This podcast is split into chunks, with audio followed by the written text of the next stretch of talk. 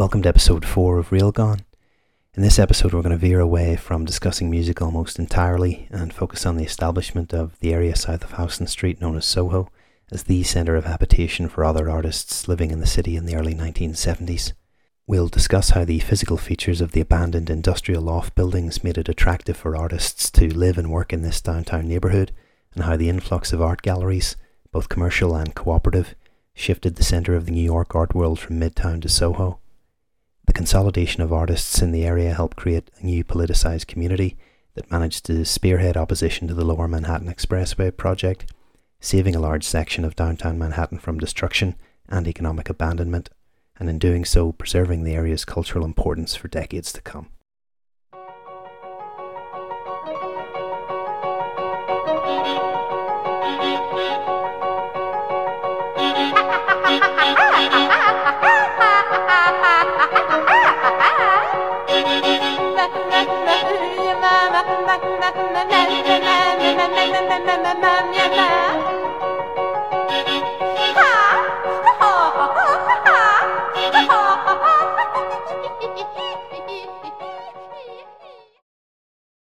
Buying and renting space in Soho and the surrounding areas around 1970 was relatively cheap.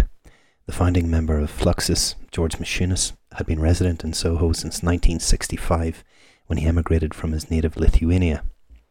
His Flux House Cooperatives operation functioned as a property acquisition project that had, from 1966 onwards, acquired over 20 lofts and houses for artists and arts centres, with supportive grants from the National Endowment for the Arts and donations from charitable patrons, the J.M. Kaplan Foundation. These abandoned lofts and buildings were bought mostly from failing manufacturing companies or their absentee landlords and were envisaged by Maciunas as spaces for habitation and creation by artists working across a range of media. This vision was largely in opposition to the prevailing zoning law, which dictated that Soho was a non residential area. The failure of industry in the area had enabled civic planners like Robert Moses to push for the creation of the Lower Manhattan Expressway, which, if implemented, would have obliterated much of Lower Manhattan's loft district. The efforts of Maciunas and loft artists resident in the area deserve to be credited, as it was their opposition to the expressway which swung the balance towards the city's decision to leave the loft district undisturbed. Soho then became a fertile breeding ground for much of the creative artistry that flourished in Manhattan through the 1970s. As we mentioned in an earlier episode, the artistic renaissance of Soho and the adjacent neighbourhoods of NoHo and Tribeca in the 1970s and beyond had its roots in the urban crisis which New York faced, along with other American cities in the post war years, where deindustrialisation, suburbanisation, and the failures of urban renewal had created a desolate landscape. Soho's industrial decline was rooted in specific industries such as rag and waste paper recycling, warehousing, and light manufacturing which were in a state of decline, as well as a general unsuitability of loft buildings for modern industry. Deindustrialisation in Soho had created a dense collection of vacant loft buildings close to the amenities of Greenwich Village, Little Italy, and Chinatown. These nearby residential neighbourhoods made living in Soho more attractive than taking up residence in an isolated standalone district. The transformation of Soho began in the late 1950s when painters, sculptors, musicians, and other mixed media artists began moving to the neighbourhood's vacant industrial loft buildings. The best known was minimalist sculptor Donald Judd, who owned an entire building on Prince Street. Other art world luminaries included Alex Katz. By the early 1960s, there was a significant artistic community living in Soho. By 1968, artists occupied well over 200 lofts in the 12 block area south of Houston Street. The Soho artists community had grown in unison with the flourishing art scene in New York City following the end of World War II. In the late 1940s, the avant garde had developed around abstract expressionism, which broke formal traditions and helped shift the cultural centre of the West from Paris to New York. The ascendancy of New York art was rooted in the growth of the United States as a superpower in the post war era. The growing ubiquity of paintings by Jackson Pollock and Willem de Kooning together with the grand colour-filled canvases of Mark Rothko and Barnett Newman, reflected the standing of the United States as the most powerful nation in the world. This art was deeply rooted in New York City. New York's cultural hegemony as a centre for artistic experimentation was maintained in the 1950s with the assistance of commercial and cooperative galleries, curators, and art schools. A thriving art scene had developed around 10th Street in Greenwich Village. Artists congregated in the Cedar Tavern, showing their work at galleries in the surrounding neighbourhood. Museums displaying abstract art and modern art also thrived. The Guggenheim Museum's iconic Frank Lloyd Wright designed building on the Upper East Side opened in 1959. Donald Judd and Andy Warhol maintained this successful artistic innovation throughout the 1960s. Residing in Soho allowed artists to live cheaply but close to Greenwich Village, the hub for artistic activity.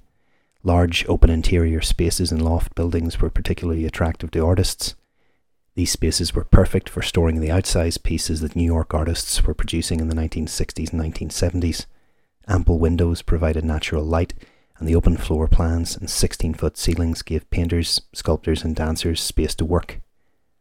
Although these were industrial buildings, the cast iron facades were aesthetically beautiful and distinctly urban for those seeking to establish their home in the heart of the city. When businesses such as cloth manufacturers and paper recycling companies went into decline, the owners of those businesses, who often owned the building they operated from, rented or sold unused loft space to artists. This occurred most frequently in the northwest section of Soho, near West Broadway and Greene Street, where lofts were smaller and industrial vacancies higher. Financial constraints and the need for large, flexible studios led many artists to convert their lofts into combined living and workspaces. Garment manufacturers, machine shops, and plastics warehousing concerns were abandoning these late 19th century structures due to their insufficiency for modern commercial and industrial requirements. Others were simply going out of business in the tense post war economy. Many artists moving to Soho were educated from economically stable financial backgrounds. Most knew enough about New York to transform their loft into a functional residence, and many knew other residents in the area. Those attending local art schools and colleges gained knowledge about the secrets of Soho. Many artists did, however, have to support themselves through additional jobs, often by way of teaching in local YMCAs, public schools, and art classes at the Metropolitan Museum of Art and other such venues. Loft owner Barbara Haskell was a curator at the Whitney Museum of American Art. Painter and photographer Hirotsugu Aoki, who owned a co-op at 132 Greene Street, worked on his art while his wife, Teresa O'Connor, worked as an English professor at the City College of New York. Aoki eventually became a special effects supervisor, working on films such as Back to the Future. Composer Philip Glass worked in his cousin's plumbing business before his career took off and operated a removals company with his friend Steve Reich named Chelsea Light Moving, while both were launching their career as modern classical composers. Loft living in Soho was illegal and contravened zoning legislation, Facing the threat of eviction, artists organised politically to defend their right to live in the area. As a result, they created innovative arguments about the role of arts in society and the place of creativity in the austere post war economy. Loft living, they argued, was to be encouraged and legalised because it allowed for the growth of communities whose cultural products gave the city a new identity and drove a new urban economy. City leaders began to take artists' demands more seriously and enacted policies that enabled them to live legally in Soho. In 1961, a series of fires in loft buildings led to widespread inspections by the New York City Fire Department and threats of eviction for many. In response, artists from and around Soho formed the Artists Tenants Association, or the ATA, to advocate for their right to live legally in these industrial lofts. In 1964, an ATA led strike and march on City Hall prompted Mayor Robert Wagner to create the Artists in Residence AIR program. This was the city's first policy to protect artists living in lofts from eviction. The ATA worked with city and state officials to amend building and zoning codes to facilitate loft residences. Although Soho residents comprised the majority of artists who converted lofts into residential properties, the ATA membership included artists from Midtown, Greenwich Village, and other parts of downtown Manhattan.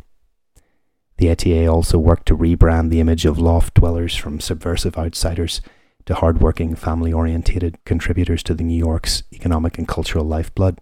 The ATA were savvy in their approach, enlisting vocal support from well-renowned public figures who portrayed themselves as patrons of the arts, such as former First Lady Eleanor Roosevelt. Mrs. Roosevelt spoke passionately on behalf of the artists and decried bureaucratic policies that would see them evicted from their homes. These celebrity endorsements added significant credibility to the ATA's membership and gave them added political clout. The 1964 artists' strike was intended to demonstrate the Soho artists' influence on the more economically powerful actors in the art world, namely the commercial galleries. The ATA requested that its artist members not take part in any public artistic activity in New York, including exhibiting art, appearing on public TV or radio. It encouraged members not to send any art to commercial galleries in New York for sale, and likewise asked galleries to refuse the sale of New York art outside the city, thus depriving New York City of the revenue generated by the sales of local artworks. The outcome of the AIR program demonstrated that this type of collective political action would be effective for the Soho artists, although gains were incremental. In the late 1960s, artists began buying entire buildings in Soho through cooperatives. Members of co ops still face potential eviction due to the illegality of residing in space zoned as industrial. However, ownership of the building meant that artist owners would retain a commercial asset, even if this was far from a safe investment and even if raising finance in such a building was problematic. Ownership of loft buildings through cooperatives meant that artists could retain the benefit of alterations and improvements they made to the spaces they occupied. A member's share in the cooperative would usually entitle them to occupy one or more units in the building, and members would then take collective responsibility for maintenance of the building. This model fit with the ethos of the close knit artistic community in Soho. A strong unified spirit began to pervade the area, the Spring Street Bar becoming a social hub. The Soho artists community developed a philosophy that stemmed from the counterculture of the 1960s. People turned factories into homes, then opened galleries and new businesses where there had been none before. There was an anti administration feeling. The risk being taken by artists who had moved their families into the loft buildings and invested capital in carrying out renovations was offset by the artists' belief that there was such a critical mass of people living in the lofts, the city would never evict them en masse. This safety in numbers approach did turn out to be well founded and influenced others in the surrounding neighbourhoods of what would become known as Tribeca and NoHo to adopt a similar approach. The illegality of loft homes meant it was nearly impossible to obtain traditional mortgage loan financing. The cooperatives gave artists the opportunity to pool their collective resources this method of securing occupation would accelerate in the 1960s, and the most influential figure behind this strategy was George Maciunas. George Maciunas was a Lithuanian immigrant who obtained a BA in architecture and design from Pittsburgh's Carnegie Institute of Technology in 1954.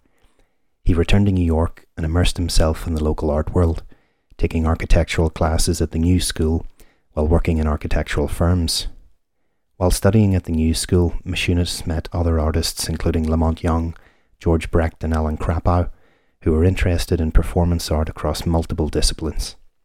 Maciunas coined the term Fluxus for their new international avant garde movement, which fused elements of Dada and other art movements. Their focus was on transforming the mundanity of daily life into art, and by doing so, they intended to express the idea that any person could be and should be an artist and that artistic expression and its enjoyment should not be the exclusive reserve of an educated upper class. Maciunas turned his attention to the problem of sourcing housing for artists to live and work in. In 1963, he developed his Flux House plan to provide space for artists by renovating industrial lofts in Soho. He planned to organise not for profit cooperatives for artists, ran adverts in local papers to attract investors, people willing to share in the cost of acquisition and renovation. Maciunas faced obstacles. Living in Soho was illegal, and although he claimed he would work to change the state and city regulations to rectify this problem, legalisation would not come for decades. Furthermore, real estate syndication laws required that, to offer shares in a cooperative, the organiser and the sponsor had to prepare documents, including a cooperative offering plan, a copy of the bylaws, and a proprietary release along with other financial details, and send these to the New York State Attorney General for approval. The approval process would then generally take up to one year to be processed. It may come as no surprise to hear that Maciunas did not adhere to many of these legal obligations. He was unprepared to wait the length of time that would have been necessary for legal sanction. Instead, he falsely organised the buildings as agricultural cooperatives, which were easier to establish as cooperative residences, and filed the paperwork with the New York Department of State. It was unlikely the actual co-ops organised by Maciunas would have been approved by the Attorney General. It was only after receiving down payments from future co-op members that Maciunas actually went about purchasing the relevant buildings and then formed the co-ops.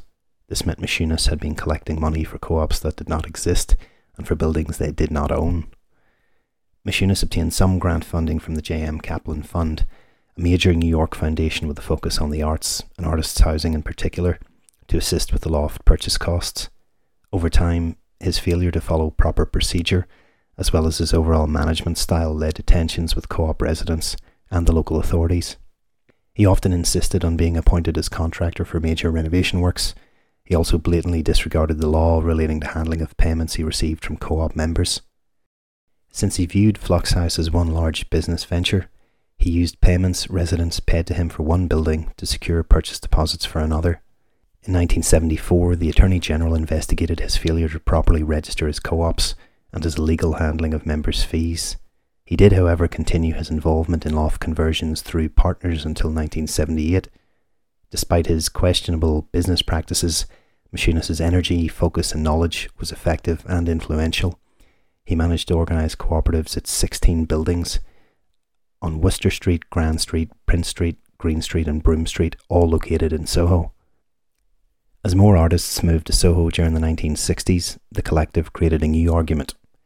Their actions had helped develop the city's cultural economy, but also served the purpose of reviving real estate values in previously declining areas. 1970 saw the formation of the Soho Artists Association and rekindled the push for changes that would give those living in lofts the sanction of law.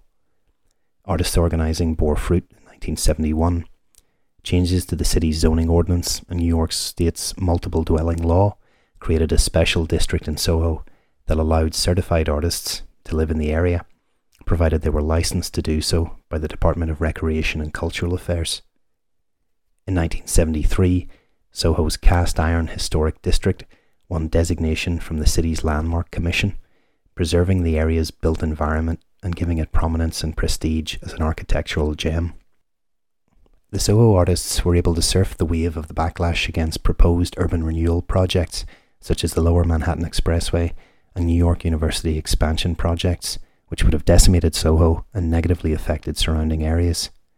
One such urban renewal project was the Middle Income Cooperators of Greenwich Village, or MICOVE, which advocated the demolition of Soho and its rebuilding as a housing project. In response, Professor Chester Rapkin produced a report sponsored by the City Planning Commission, which argued that Soho's small businesses functioned as important industrial incubators that produced essential jobs for New York's working class African American and Latino populations. This report was a significant factor in Soho being saved from the MICOVE wrecking ball. Between 1945 and 1970, plans to construct the Lower Manhattan Expressway through the heart of Soho remained in place. The threat of the project suppressed local investment but allowed artists to find vacant lofts at cheap rent levels. By renovating industrial lofts that policymakers viewed as slums, artists produced a new use for vacant industrial space. In lobbying for the regularization of the residential loft, Soho artists posited a new post industrial future for New York that did not rely on slum clearance or urban renewal. Soho artists were not the first people to live in former industrial structures but they were novel in their approach to establishing this practice on a wide scale, taking the investment risk, putting in physical labour to convert factories into residential lofts, and fighting the political battles necessary to legalise the process. The success of the movement to defeat the construction of the Lower Manhattan Expressway is a perfect example of grassroots community action and solidarity in the face of overwhelming odds. Between 1947 and 1970, the most powerful civic leaders in New York, including Robert Moses and several of the city's mayors, had pushed to construct the 10 lane Lower Manhattan Expressway along Broome Street and through the heart of Soho. These efforts intensified in the early 1960s, just as Soho's artists' community had started to grow. The LME was a similar project to various other highway projects in New York, including the Brooklyn Queens Expressway, Grand Central Parkway, and the Cross Bronx Expressway, created under the guidance of master builder Robert Moses. These projects had spurred growth but had destroyed older residential and business communities in the process. Robert Moses was an influential urban planner and high ranking civil servant who pervaded governmental life in New York State for the majority of the 20th century, despite never being elected to public office at any point. At various points, he served as an appointed New York Secretary of State, chairman of the New York State Council of Parks, and between 1942 to 1960, New York City Planning Commissioner. In the post war years, he was effectively New York's representative in Washington for construction and development matters, having been given a wide remit under Mayor William O'Dwyer. Moses was responsible for many of New York State's expressways, parkways, and other highways. However, his political influence declined as the 1960s progressed, and his involvement with certain projects, including the demolition and redevelopment of the city's historic Pennsylvania station in Midtown, enraged his opponents, many of whom openly criticized Moses's apparent hostility towards development of public transportation in the city. Many of the parkways and expressways constructed under Moses's authority were seen to inhibit the expansion of the subway network in New York. He faced accusations at various points in his career of making recreational developments, such as public schools, parks, and playgrounds, inaccessible to anyone without ownership of privately owned automobiles. The implication being that there was a deliberate attempt on his part to exclude working class and lower middle class families and others from more affluent white neighbourhoods. This point is argued by author Robert Caro in his 1974 award winning biography of Robert Moses, titled The Power Broker Robert Moses and the Fall of New York, which won the Pulitzer Prize in 1975.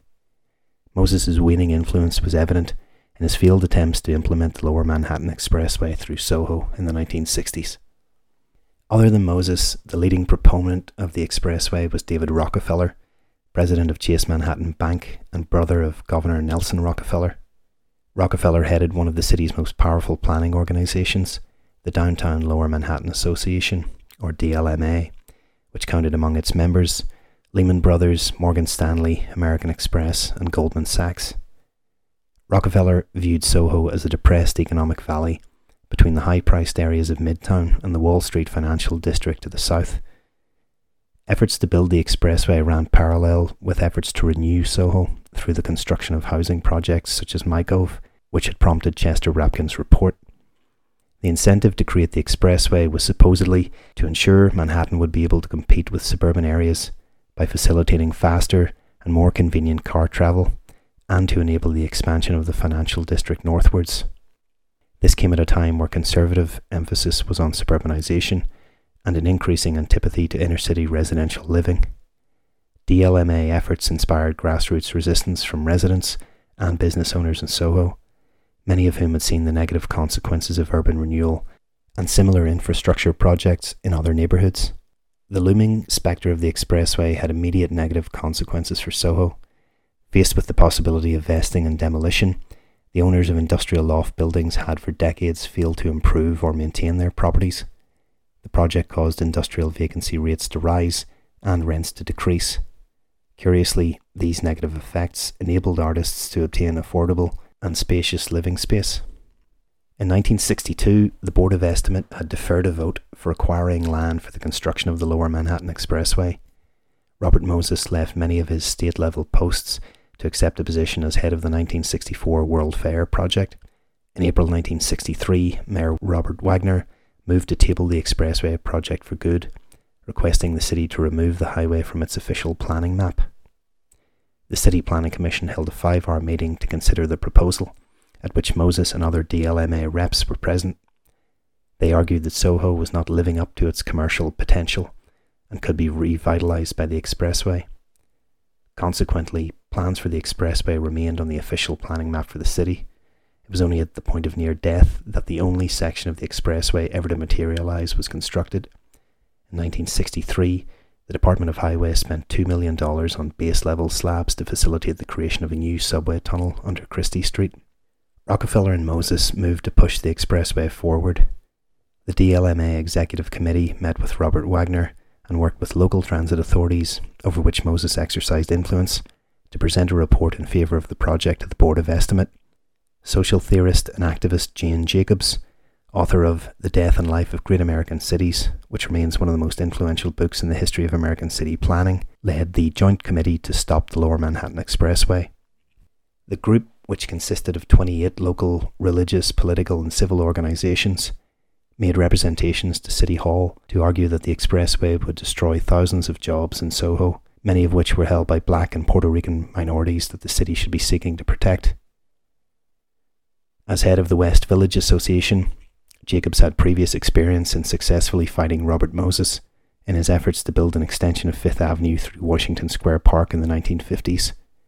This experience stood the Joint Committee well in their opposition to plans for the Lower Manhattan Expressway.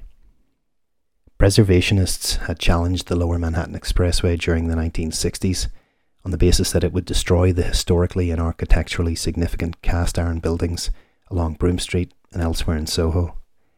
The New York Times architectural critic Ada Louise Huxtable was an outspoken supporter of architectural preservation, particularly cast iron architecture, she became a public figure in the fight against the expressway and raised concerns in 1965 that the highway's path would destroy some of Soho's most significant cast iron buildings, calling them the richest strand of Victorian architecture of the Civil War era in the city and one of the best survivals of the Iron Age in the country. Mayor Wagner, having failed to dismiss efforts by Moses to denigrate Soho as a blighted area with abundant vacancies, fires, and building code violations, allowed the approval process for the expressway to move forward at the end of 1964. However, the DLMA were not able to convince an important rising star in New York politics, the progressive Congressman John Lindsay, of the value of the expressway. In previous episodes, we've mentioned John Lindsay in the context of his efforts to remove the draconian cabaret card requirements for performing jazz musicians in the city, and his involvement on the planning committee for the 1972 Newport Jazz Festival. When Congressman Lindsay ran for mayor in 1965, he made the Lower Manhattan Expressway an election issue and threw his support behind its opponents. Lindsay was elected mayor in November 1965. Lindsay had used New York's landmarks preservation law in his efforts to stop the expressway from being built. In February 1966, one month after taking office, Lindsay led the Board of Estimate in ratifying the landmark designation of the E.V. Haughwout Building, a commercial building constructed in 1857 at the corner of Broome Street and Broadway that stood in the path of the expressway. The particular cast iron structure of the building, necessitated by facades facing two separate streets, has led many to speak of the building as a prototype for 20th century skyscrapers. Its landmark status was approved and the New York Times later claimed the will to avert the destruction of this particular building was the singular factor that tipped the scales against the construction of the Lower Manhattan Expressway. The building's value as a work of art in and of itself was sufficient to justify its existence, and it effectively operated as a talisman to safeguard the entire neighbourhood of Soho. By May 1966, information had leaked that the expressway was out under the new administration. By July 1965, Lindsay had removed Robert Moses from his post as City Arterial Highway Coordinator, leaving plans for the expressway seemingly dead in the water. There was still time enough for one last death rattle. After being elected, Lindsay did roll back somewhat on his anti expressway election promises, attempting to forge a compromise by developing plans for a four lane expressway that would travel partially through tunnels and open cuts that were below ground level but uncovered the mayor hoped this would prevent the community disruption that would come with an elevated highway. The plan drew strong objections from local residents and political leaders, including councillor and future mayor Ed Koch, who spearheaded protests. Despite local objections in March 1968, the Board of Estimate approved Lindsay's plan in principle, as did state and federal agencies.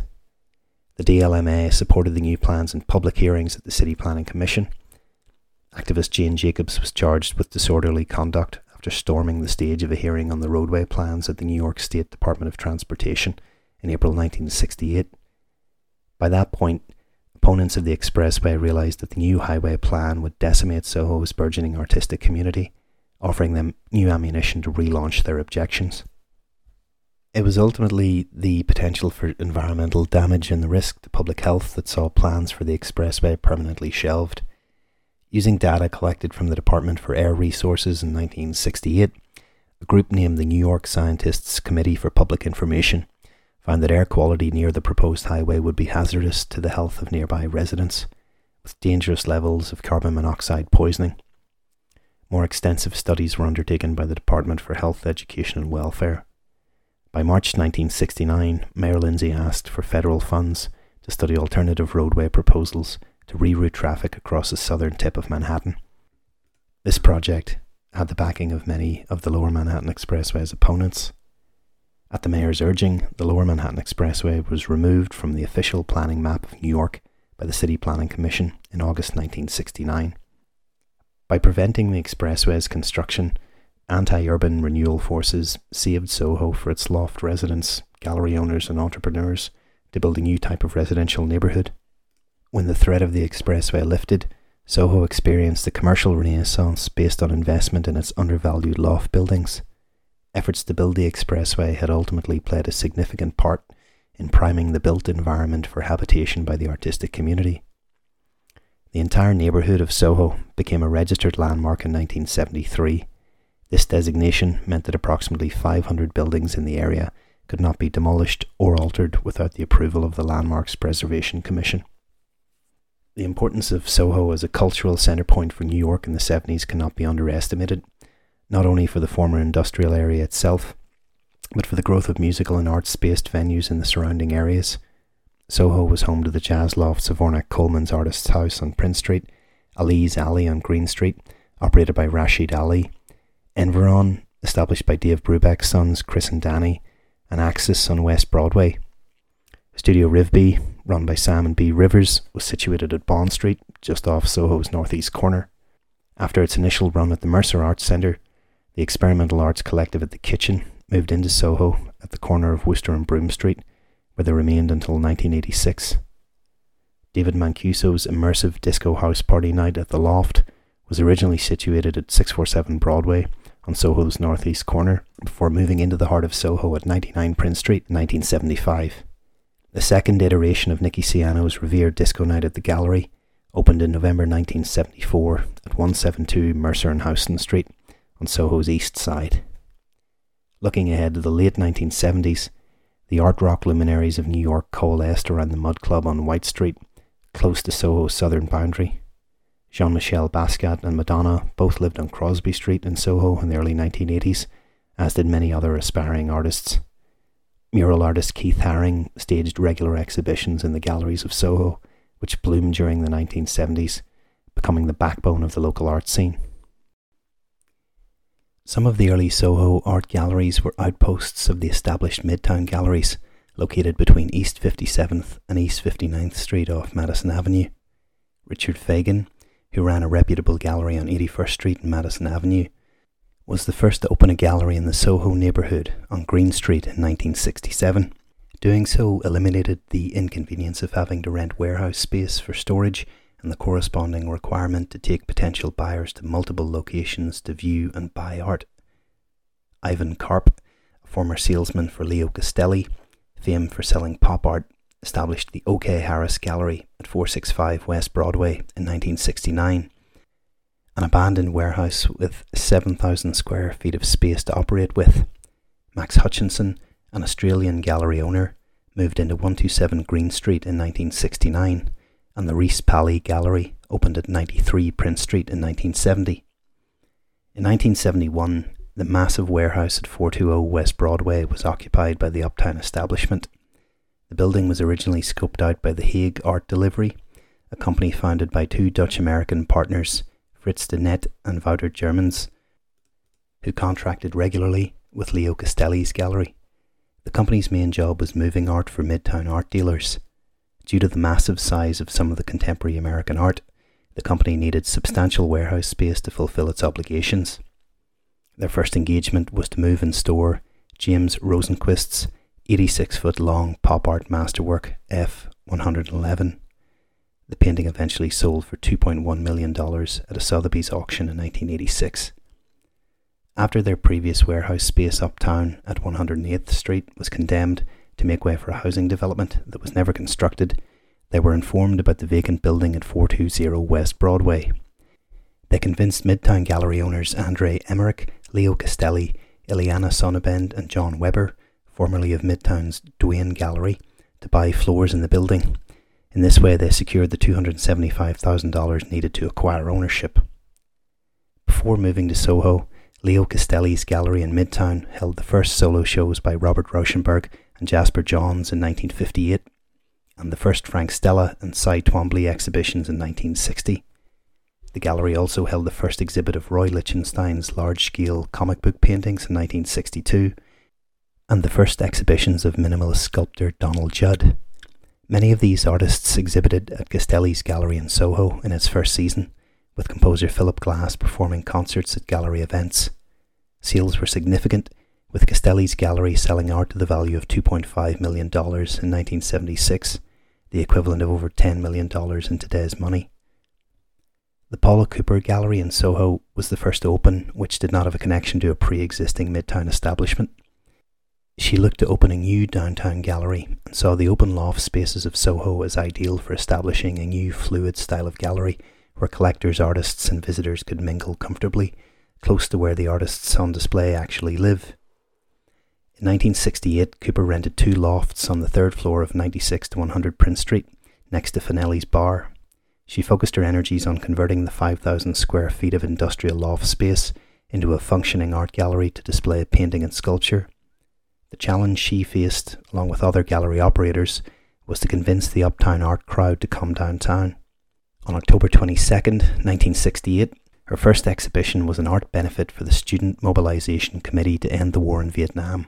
The show included work by Soho resident Donald Judd, Sol LeWitt, Carl Andre, and Dan Flavin. Paula Cooper's efforts and that of other gallery operators triggered an explosion of art display in Soho. By 1973, there were over 80 galleries in the neighbourhood. The art world moving downtown meant it became more accessible, community orientated, interdisciplinary, and visitor friendly.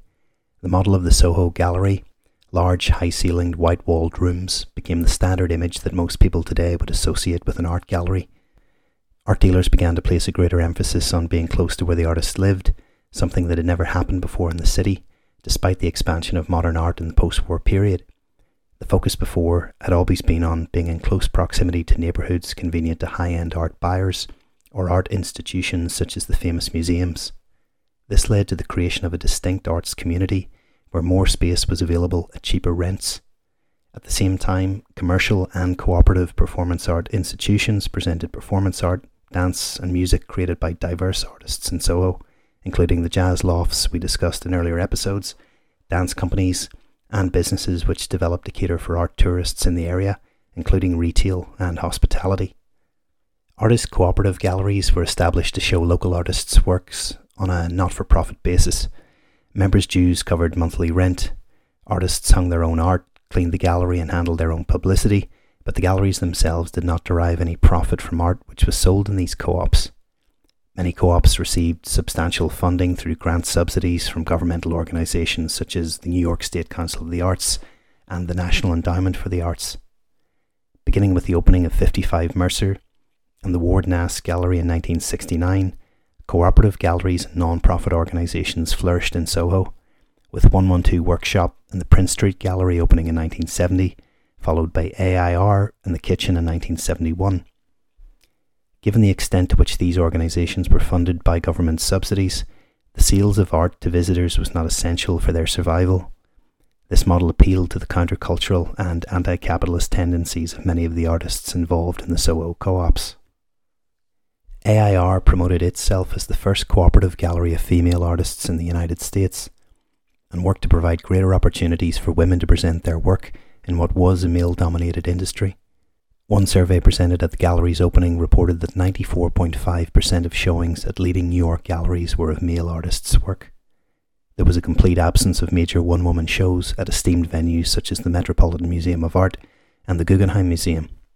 Like many other co ops, AIR's founding members helped build and paint the walls of the gallery, rewired the electrics, removed rusted pipes and radiators, and contributed funds to complete complicated renovations.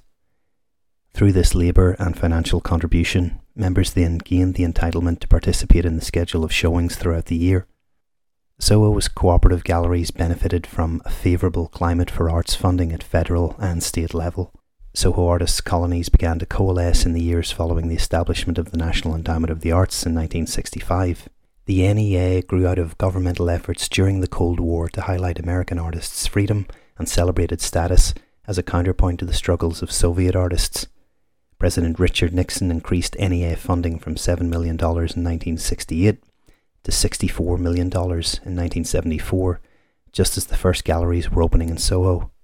Likewise, Governor Nelson Rockefeller increased the budget of the New York State Council of the Arts from 2.2 million to 20.1 million in 1972. By 1977, 50% of AIR's budget came from governmental subsidies. There was an initial reluctance on the part of the NEA to fund avant garde art, the original ethos of the organisation being to protect and enshrine more traditional Western art forms. However, under Presidents Jimmy Carter and Gerald Ford, the NEA began to fund feminist art, performance art, and video art, all of which were abundant in Soho at the time. There was also a disproportionately high level of funding for New York artists compared to the rest of the United States, which only served to amplify the city's cultural importance at this time and to attract artists to live in the city, notwithstanding the multitude of other economic problems the city faced. Sociologist Sharon Zukin identifies the availability of grant funding at state and federal levels as being central to regularising artists' employment and bringing them more solidly into the middle class. This helped to effectively legitimise loft living as a trendy lifestyle, making it more attractive to other members of the middle class, who then looked to the settled post industrial lofts of Soho as an ideal new form of home in the city. The success of the artists in creating a new form of urban redevelopment paved the way for the gentrification that would ultimately price them out of the neighbourhood towards the end of the 1970s. The experimental performance venue 112 Workshop was founded in 1970 by Jeffrey Lew and Gordon Matta Clark at 112 Greene Street in Soho, the site of an abandoned rag recycling factory. Painters and sculptors, but also dancers and musicians, flocked to 112 Workshop as they were given free rein to use the space in any way they wished. The gallery hosted exhibitions by Richard Serra, avant garde dance choreographed by Suzanne Harris, experimental theatre by Mabou Mines, and musical performance by the Philip Glass Ensemble. 112 Workshop functioned as a proving ground for groundbreaking artists who were often poached by the larger galleries or established theatres based on their success. Partly for this reason, the New York State Council of the Arts generously funded 112 Workshop because it offered a variety of abstract art and avant garde performance that was absent from the more established commercial venues. In 1976, NEA grant funding represented 87% of the venue's total income. Dance performance also grew throughout Soho during the early 1970s, with the expansive loft spaces suited to the performers' needs. In 1974, the Byrd Hoffman Foundation established their headquarters at 147 Spring Street in Soho, initially for the purpose of promoting the experimental dance and theatre of Robert Wilson, who co wrote Einstein on the Beach with Philip Glass. Gallery owners like Paula Cooper a non profit venue such as The Kitchen, which we discussed in our last episode, also hosted dance troupes. Choreographer Meredith Monk regularly staged musical and dance performance at her home at 228 West Broadway in Tribeca, now adjacent to the curious New York landmark of the Ghostbusters headquarters. The frequency of performances in Monk's home led to her group earning the moniker The House. On September 11, 2001, while performing in Germany, Bjork performed Meredith Monk's piece Gotham Lullaby, in dedication to the city of Manhattan on the day of the 9 11 attacks on the World Trade Center.